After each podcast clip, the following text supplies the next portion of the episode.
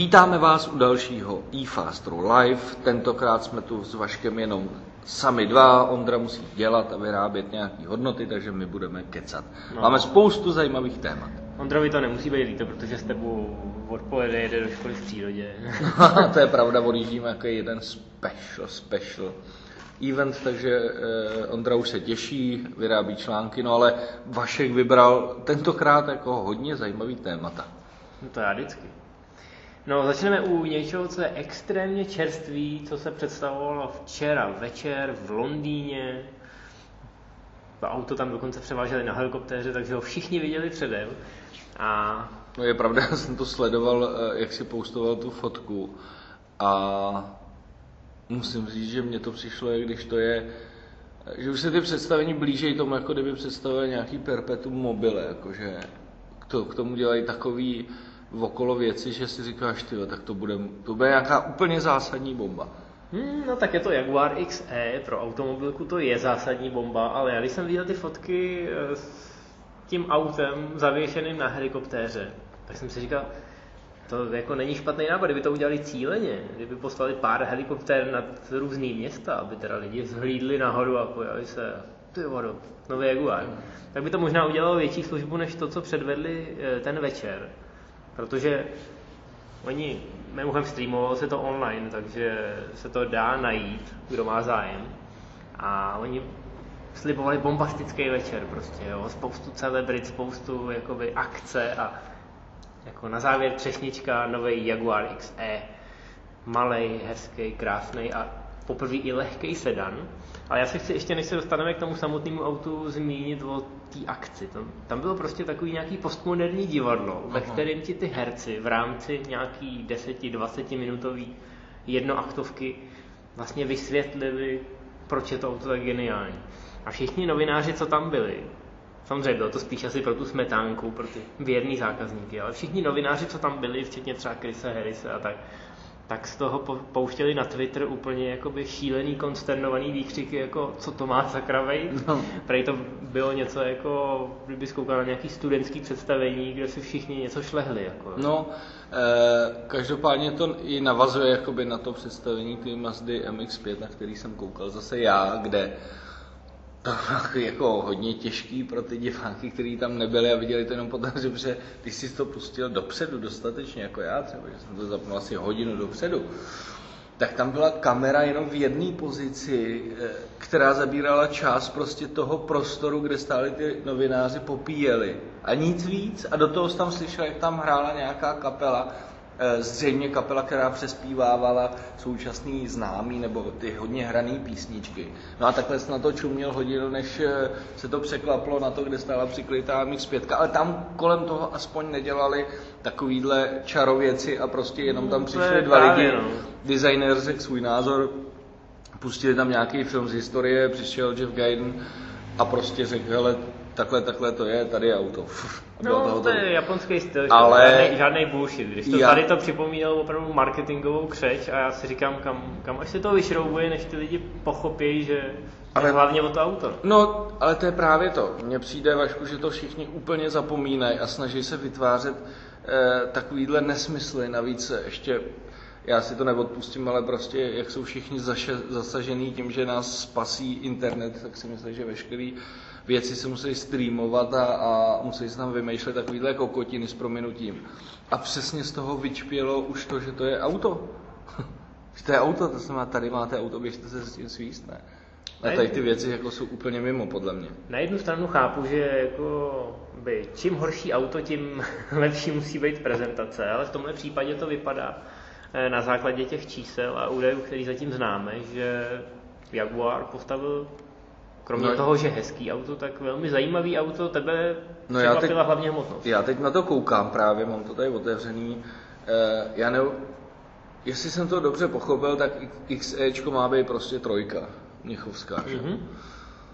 No a to si myslím, že na to, jaký ty auta Jaguar dělal, že a jak těžký byly, tak tohle fakt teda teď už ukazuje, že tam je hliník, už je... se ocel odstěhovala do Humpolce, protože to auto váží 1474 kg. Jasně, mohli byste říct, že by to mohlo být ještě míň, ale v této kategorii si myslím, že to je i na Jaguar velmi dobrý výsledek a to značí, že to auto by mohlo velmi dobře fungovat, ať již podvozkově, tak i motoricky, protože víme, že prostě ta hmotnost dělá svoje a dělá vlastně 90% chování toho auta, nebo respektive to meritum věci. A když se tady podíváme třeba, koukám, že na stránkách českého BMW už radši vyhodili hmotnost těch aut, kdysi dávno tady byla, ale já se podívám ještě na německý, tam to určitě bude. Takže si myslím, že to je správný přístup od Jaguaru. No, oni se hodně snaží z toho XEčka udělat začátek nový kapitoly. Aby to bylo technologicky co nejpokročilejší, to nespočívá jenom v tom použití hliníku, ale i když se podíváš do interiéru, tak tam byl velký skok dopředu. Já ti do toho skočím, tak jsem to našel. Základní hmotnost, nebo hmotnost základního 303 Bavoráka, což je 316D tady dělaná, je 1485 kg. Takže de facto je Jaguar, když budu brát, že oni řekli, že tak základní pohotovostní hmotnost 1474, což je podle mě úplně skvělý výsledek. Jako. Nemůžu si pomoct 10 kg pod BMW, to je krásný. No ale každopádně samozřejmě víme, že to auto bude mít motory, tak ty, který jakoby mají postavený, budou to 4válce a 6válce. A dostaneme se až na nějakých 340 koní a 450 Nm. Což v případě vlastně SK, který přesně tam i ukazovali, protože vypadá nejlíp, ještě v krásný oranžové barvě. Mně se to auto moc líbí. Na druhou stranu můžeme asi počítat s tím, že se za nějakou dobu objeví i R-ková verze, nebo ty jejich klasický sportovní verze, ale i to S, když vemeš ten interiér a to tak, jako mně se, takhle, já jenom abych to nějak ze své strany uzavřel, tak mě trošičku zklamalo to designové pojetí, protože já jsem čekal o něco víc, než ukázali. Trošičku mně to přijde, že to je prostě sfaceliftovaný XFO, nebo víc sfaceliftovaný XFO. Interiér už je pro mě lepší, tam je to taková kombinace částečně F-typu a nového pojetí, ale líbí se mi ta strohost toho interiéru, my teď na to tady koukáme. A ten interiér si myslím, že jako nemá chybu. Pěkný sedačky, velký dotykový displej, vypadá, že bude teďka už v dobrém rozlišení hezký sedačky. Fakt to víš, já nevím, jestli jsi viděl to video, kterým lákali na ten palubní systém, ale tam se budou dít asi velké věci. No, každopádně, když se podíváš na ten předek, tak ty světla jsou nějakou kombinací prostě XJčka, F-type a XFA. Tady vzadu vidím třeba prvek trošičku z F-typu v těch zadních světlech, takový tu vlnku. Takže je to takový, já nevím, jako ten design jsem čekal, že bude o trošku lepší. Nevím, co na to říkáš ty, Vašku. Mně se to líbí a upřímně řečeno, jo, podobá se to XF-ku, ale když se podíváš na Audiny a na Bavoráky, tak to sjednocování toho designového jazyka, ať se nám to líbí nebo ne, tak prostě probíhá. Je to daný i tím, že zákazníci, kteří nedosáhnou na XF-ku, tak by ho stejně chtěli. No a koupej si tohle. Já myslím, že nejmarkantnější je to dneska u Audinu. A3 sedán, A4 a možná i ta A6, když se na ně podíváš z dostatečné dálky a z určitého úhlu, tak je hrozně těžký je rozeznat od sebe. A je pravda, že i Bavorák na tohle trend jakoby najel, takže ty auta jsou strašně podobný. Mně se docela líbí i ty motorizace, když máš základní znětovej 2 litr 163 koní 380 Nm, spotřeba prý 4,2 litru, to je zajímavý.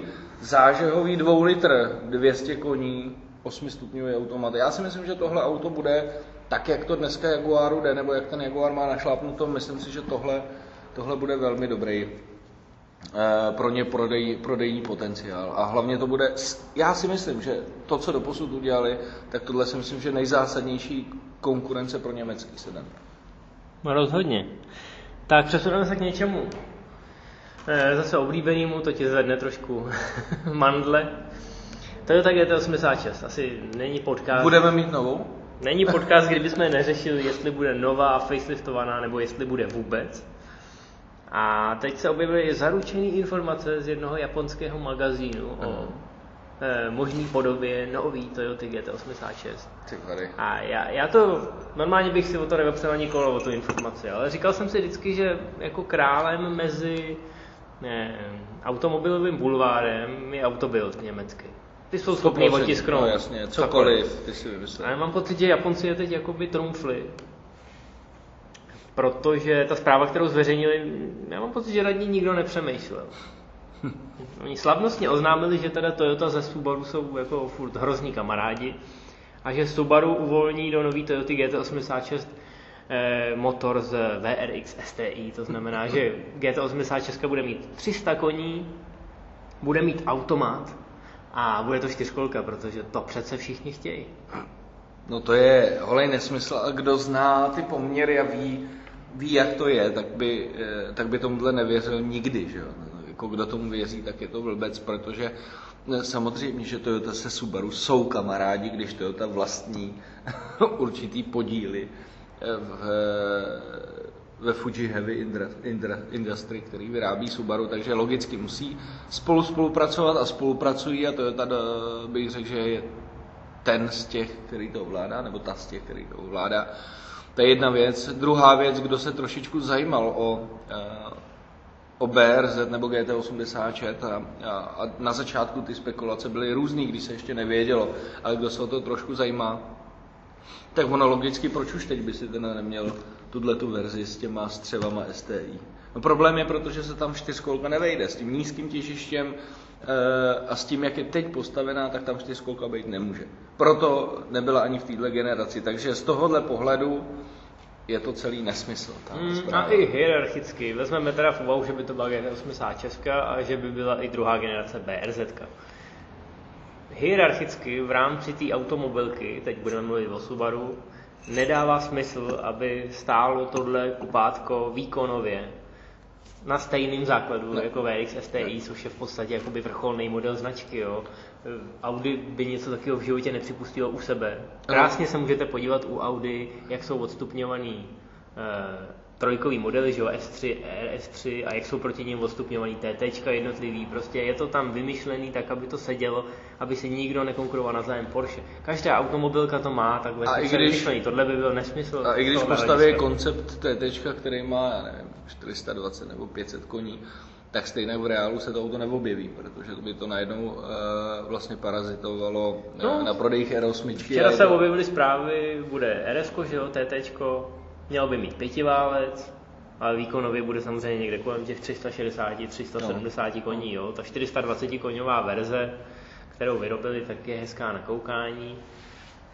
Je to podobný jako ten 400 koňový Golf. Oni řekli, že udělají limitku, ale teď už se o tom zase jako tak moc nemluví. Ale u toho Subaru je to, Vašku, ještě dál dotažený v tom, že ty bys měl vlastně úplně to samý, jenom s nepraktickou karoserií. Proč bys si to kupoval? Přesně to mi vysvětloval Zdeněk, že vlastně ty máš tady, navíc kolik by to auto stálo? No, když by se to dostalo na stejnou hranici, jako je to STIčko, tak proč? Ale ta technika není jako zadarmo, že jo? To není jako, že to auto bude stát o 50 000. Proč by si vlastně, pane bože, kupoval auto, který má menší praktičnost než to samý, který je pětidvéřový jako hatchback nebo jako sedan a přinese ti daleko víc za stejný peníze. Prostě to je jako nedává to smysl, jako že by tohle mělo rozšířit jakoby zákaznickou skupinu, která si kupuje Toyotu jenom proto, že je to čtyřkolka najednou. Já myslím, že to má víc koní. Já myslím, že jediný nejsmyslnější, co z toho vychází, jsou ty zprávy o tom, že přijde prostě entry level, který bude ještě pod GT86, ta spolupráce s BMW Z4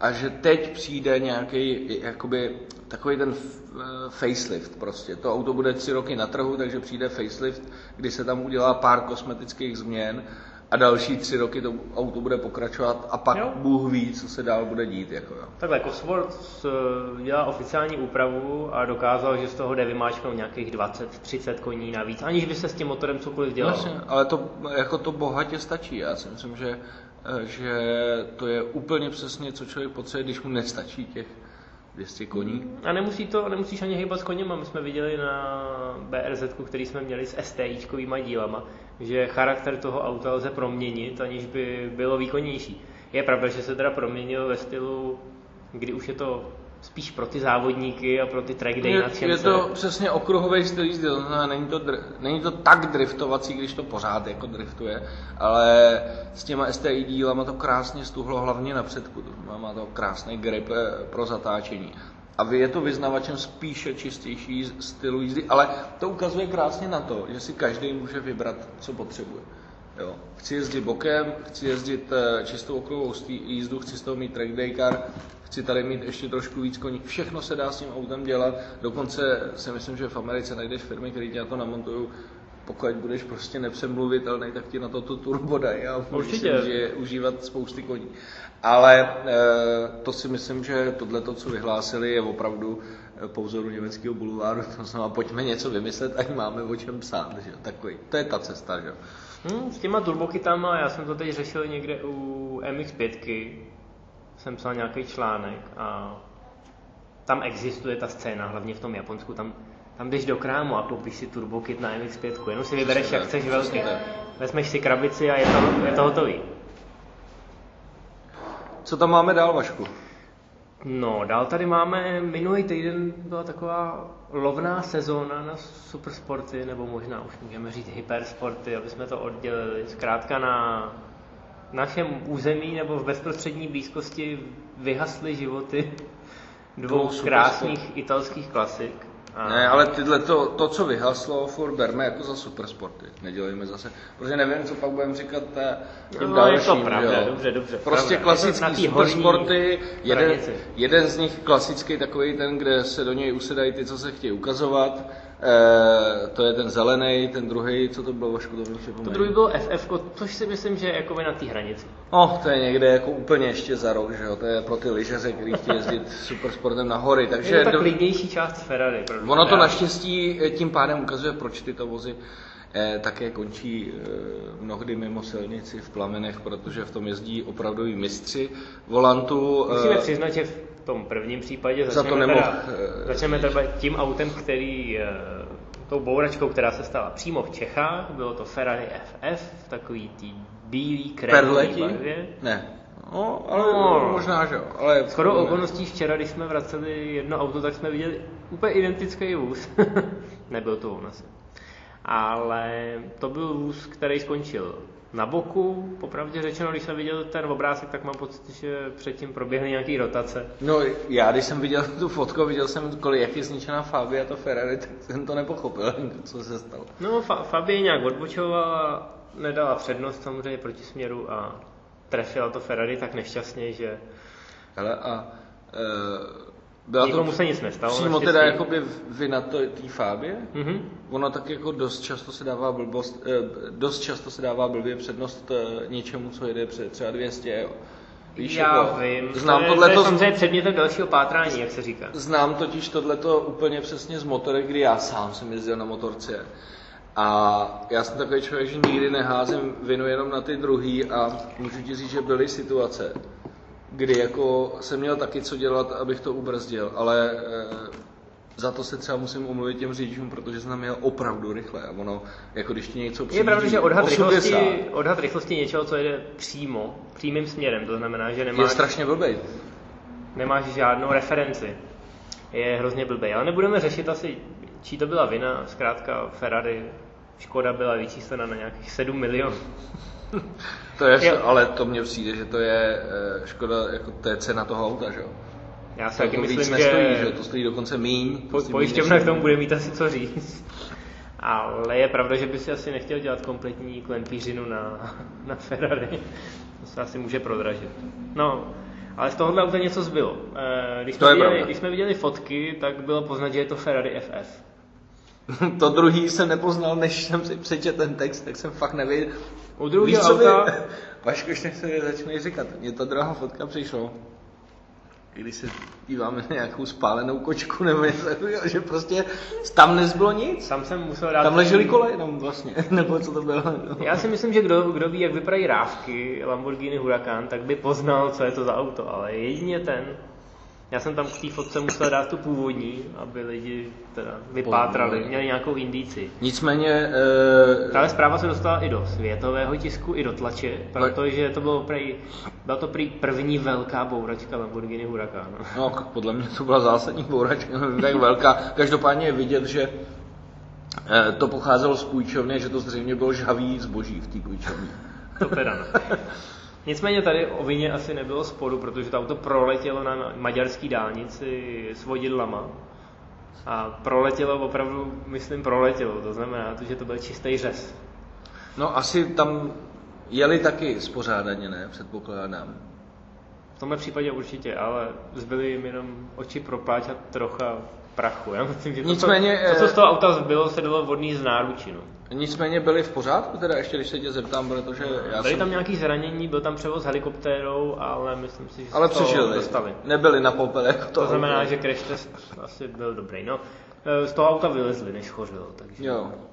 Ale jako je pravda, že tam opravdu nezbylo lauter nic, já jsem tam viděl jenom vzadu nějaký kousek zelený, jakože... A v těch italských aut je tohle celkem běžný. Že když začnou hořet, tak už teda schořejí beze zbytku. No, protože to je ekologická funkce. Ferrari a Lamborghini tohle dělají. Že se deaktivují z tohoto vlastně světa rovnou. Jako. Mají nejen vnitřní, ale i vnější spalování. Tak on tam je problém. Taková, jakoby... Já vím, že to u Lamborghini to byl tradiční problém, ale já si myslím, že to je u všech těch. No, Ferrari s tímhle mělo problém díky tomu zadnímu sklu přece. To bylo já jsem chtěl říct, Vašku, že tam je problém ten, že u těchto aut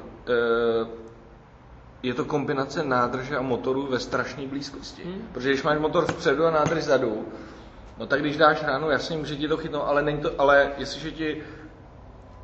jestliže máš ve stejném místě nádrž s motorem s vejfukama, no tak to chytne prostě takovej žár a takovej fireum, že to prostě nezastavíš. A zřejmě jsou tam na celém autě tak kvalitní materiály, že to dokáže prohořet až takhle jakoby celkově.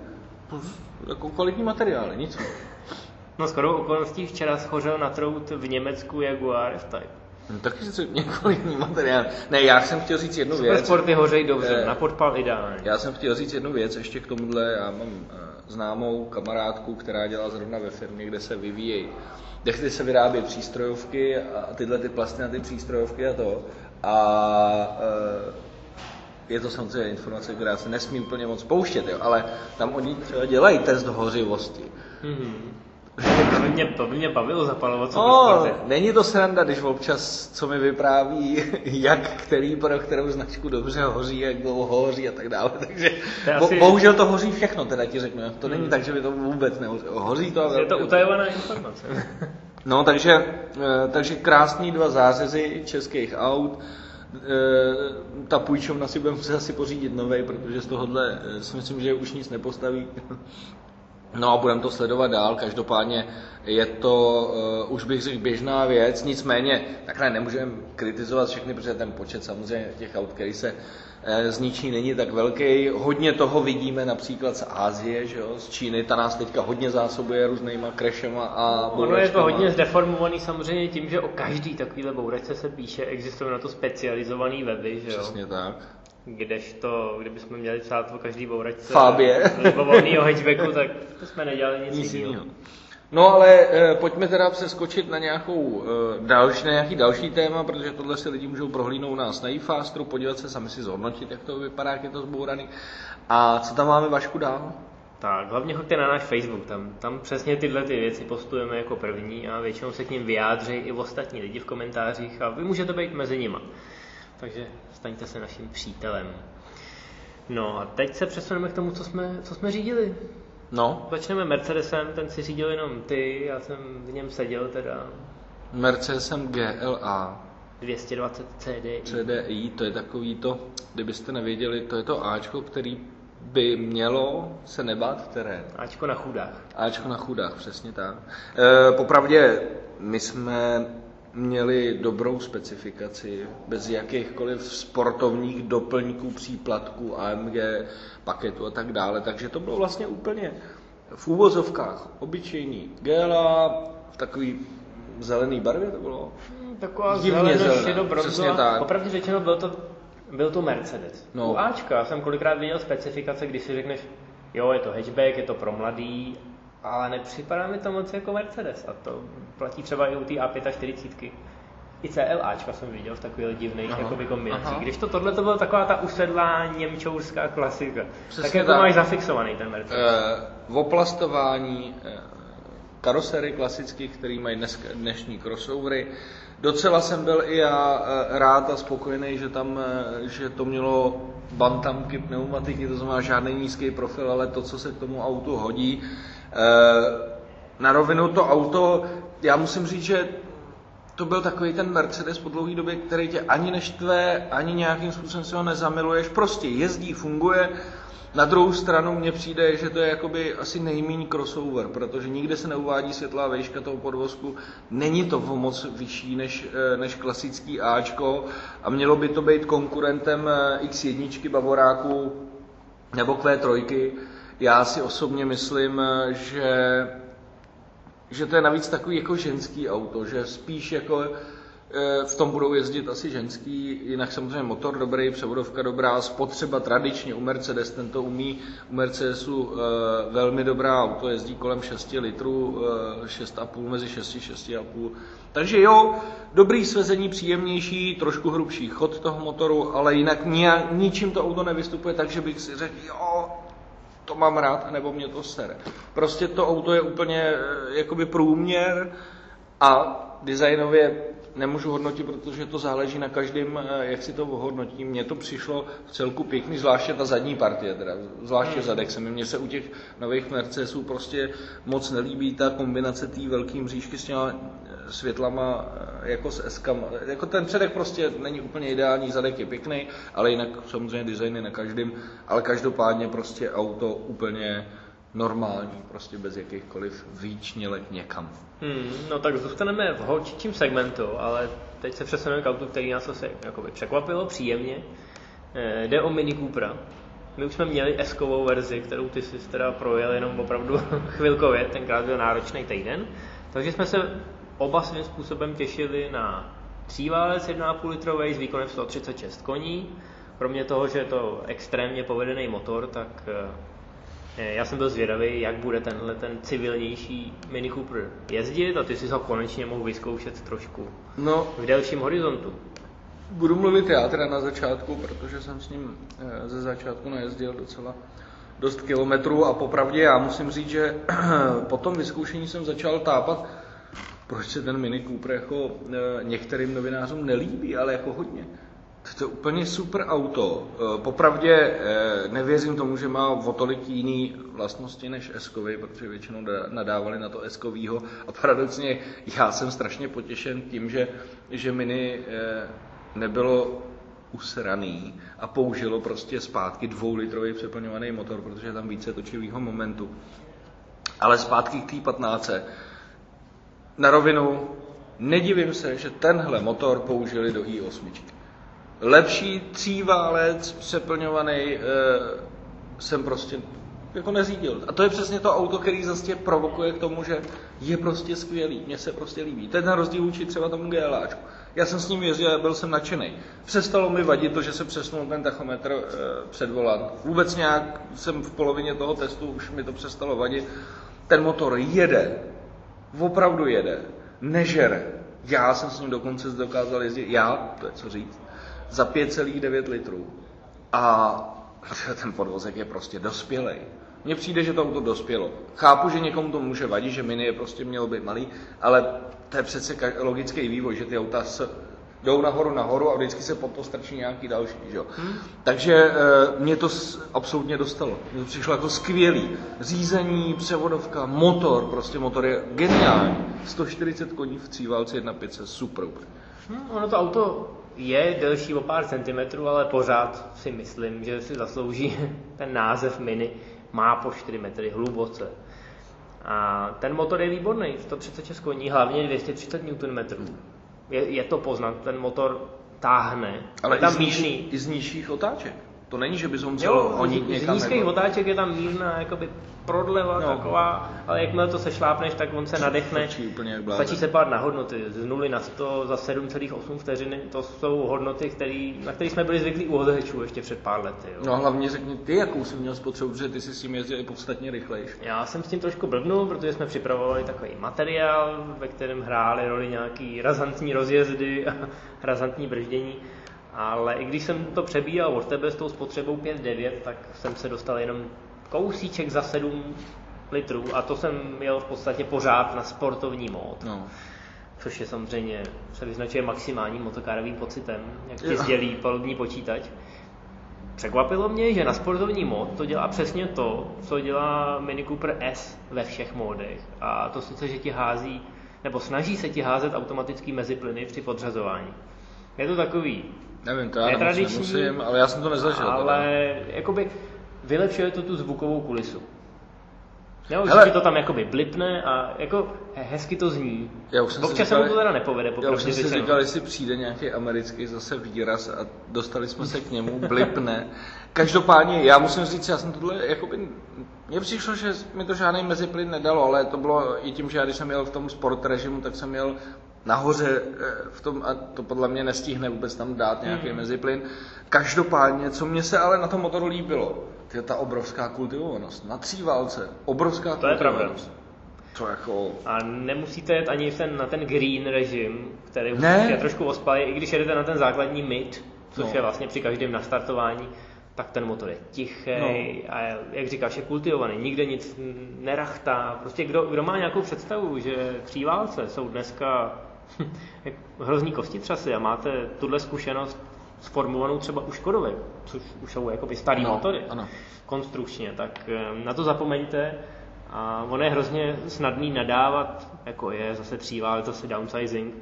A v tomhle případě možná je to i tím objemem, 1,5 litru na 3 válec, zase není tak málo. No není, no. Jenom vezmeš jeden válec z 2 litrů, že? My jsme zvyklí vlastně, a on takhle ten motor vzniká teda mimochodem, my jsme zvyklí na ty 1,2, ale tohleto třeba jede líp než 1,2 TSI 4 válec, že jo, mimochodem. Ale to je ten důvod právě, že ten motor je udělaný z 2 litrů, ne z nějakého prostě skřetu malého, jako. Ale pojďme ještě k jedné věci, která je k zamyšlení. My jsme se o tom s Vaškem bavili, když jsme jeli nahrávat iFastra. Je pravda, že teď jsem se ale Vašku zase zamyslel, že když máš něco tak dobrýho, jo, tak to prostě nemůže být levný. Že? Jako je pravda, že tohle je přestřelený, ale na druhou stranu si vem, že to auto je fakt dobrý, jezdí s nízkou spotřebou, mohlo by ti vadit, že za tuhle cenu dostáváš malej kufr. Ale na druhou stranu já si myslím, že my jsme furt takový zabejčený tou naší jako demagogií, že všechno musí být levný. No, dostáváš malý kufr, ale ten malý kufr je důsledkem toho, že to auto je o 20 cm menší než ty malý hatchbacky. No. Nemá 4 metry, má 3,8 metrů a to je přesně ten prostor, který ti vzali z kufru. No. Na zadních sedačkách se dá při troše utrpení sedět. Ne, samozřejmě je to drahý, ale já si jenom dávám takovou otázku, jako jestli nutně potřebujeme, aby to stálo to samé, co Fabie, že jo? Já mám u Mini s cenou problém vždycky, ale to je logický, platíš tam za styl. Na druhou stranu, v tomhle případě, můžeš argumentovat tím, že za tuhle cenou můžu mít tamhle RSO nějaký. Jo, můžeš mít prostě ostrej závodní hatchback v úvozovkách. Na druhou stranu, potřebuješ ho. Tady v tom případě oni ty koně posunuli tak do takového prostoru, těch 140 koní, 230 Nm, to zrychlení z 0 na 100 maximálka, že spoustě lidí to stačí. No, jako na rovinu třeba, když jsem se teď zamyslel, tak když vám kolik stála Fabie, tato RSová, co teďka byla, tak bych se radši koupil tohle, než Fabie RSová. No, Fabie RSová byla takový... Co, teď stála 500 tisíc, jo? No já vím, a byla nejdražší z těch tří, že? No já třeba vím, Polo stálo 450. No já vím, ale to absolutně smysl. Ale radši si koupím teda tady to Mini, než který má mimochodem výborný šestikval. No, než prostě DSGčkový Polo, že jo, GTI, jako to na rovinu, jako jo. Jo, ale proto říkám, že ta cena u tohohle, i když... A přijde mi víc smysluplnější než milion u Pacemanu JCV, jako no. No, samozřejmě, jo. Ale v tomhle případě bych se nestyděl za to, jako, ne, já jsem dal takové peníze, to může mít i 200 koní někde jinde. No.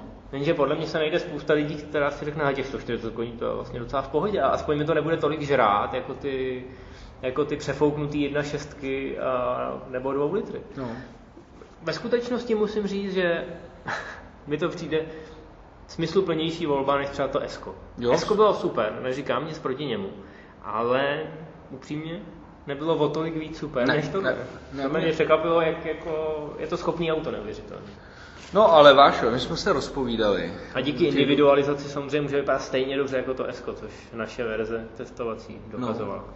Takže my jsme teďka vlastně už na konci, když to tak vemu. My jsme teďka na konci, já jsem to vymyslel krátký. Ale měli bychom tohle dost souvisí mimochodem s tím Mini Cooperem. Někdo se mě teď ptal, kolik koní je dost koní. Tak já jsem mu vysvětloval, že samozřejmě záleží na kategorii. No na tom... Jak je to auto velký, co má umět? Hele, ne, vůbec. Já to říkám úplně jinak. Koně nejsou vůbec důležitý. Já vím, tak to... Nejsou vůbec důležitý. Já jsem zjednodušoval. Ne, já jenom říkám, já to říkám každým, když se mě někdo ptá, koně nejsou důležitý. Já to řeknu takhle. Je úplně jedno, kolik budeš mít koní, když je nedokážeš přenést na silnici. Takže koně, samostatný koně jsou úplně mimo a důležitý je vždycky to kombinovat s tím, co máš za auto, jaký máš pohon, jaký máš podvozek, jakou máš hmotnost, protože když budeš mít 2,5 tuny, tak samozřejmě potřebuješ mít 600 koní. Když budeš mít 500 kilogramů, stačí ti 150 koní. Takže ideální říct, že ideální výkon je takovej a takovej, podle mě nelze. K tomu souvisí tolik strašných dalších věcí, že prostě je to kombinace 5-6 věcí a já vždycky říkám, já začínám u jedné věci a mně se to teďka se mi to nedávno potvrdilo s tím autem, s kterým jsem jezdil. Nízká hmotnost a tím to všechno začíná.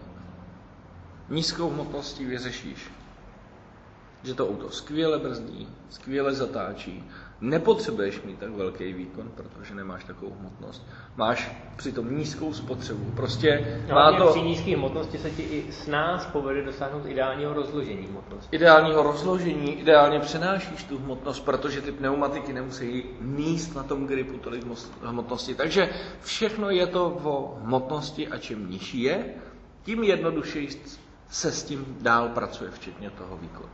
To je můj k tomu názor. A já jsem rád, že řada automobilek se vydává tímhle směrem. Trošku jim došlo, že ten boj s těma emisema, tohle je podle mě jedna z těch kladných stránek. Že zjistili, že nemůžou nekonečna jenom vršit koně a maskovat tím vzrůstající hmotnost, protože tím se ty emise řeší mnohem složitěji. Když se začne ubírat na hmotnosti, ano, vývoj nových materiálů a nových slitin a vysokopevnostních ocelí něco stojí. Ale naštěstí to teď vidíme napříč spektrem. Mm-hmm. Vidíme to u Fabie, která schodila. Vidíme to u všech MQBčkových modelů předtím, který schodili. A vidíme to i u toho Jaguaru, který se snaží dohnat Audi samozřejmě, která s hliníkem začala.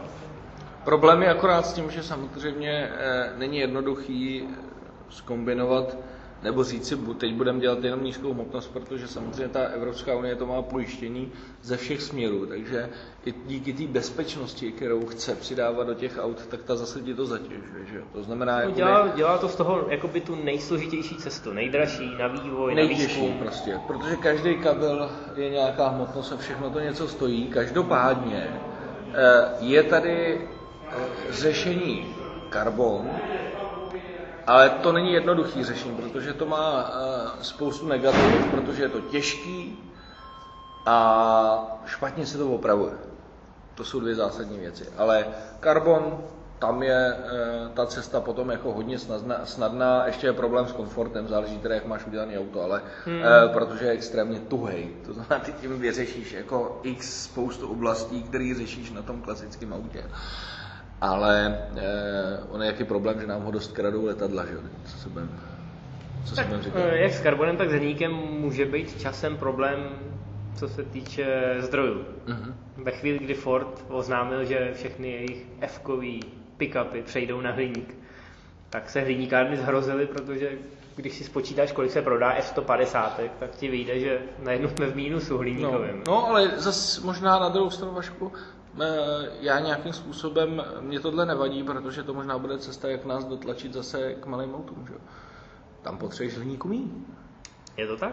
No, ale pojďme na závěr, teda, aby jsme to ukončili a nepřetahovali, tak pojďme nalákat na nový číslo. Ty si vlastně díky tady tomu tématu na to nalákal, protože přiznáme se, v novém čísle bude Alfa Romeo 4C. Což je zrovna příklad karbonového monokoku. Nízký hmotnosti a toho, co jsme teď říkali.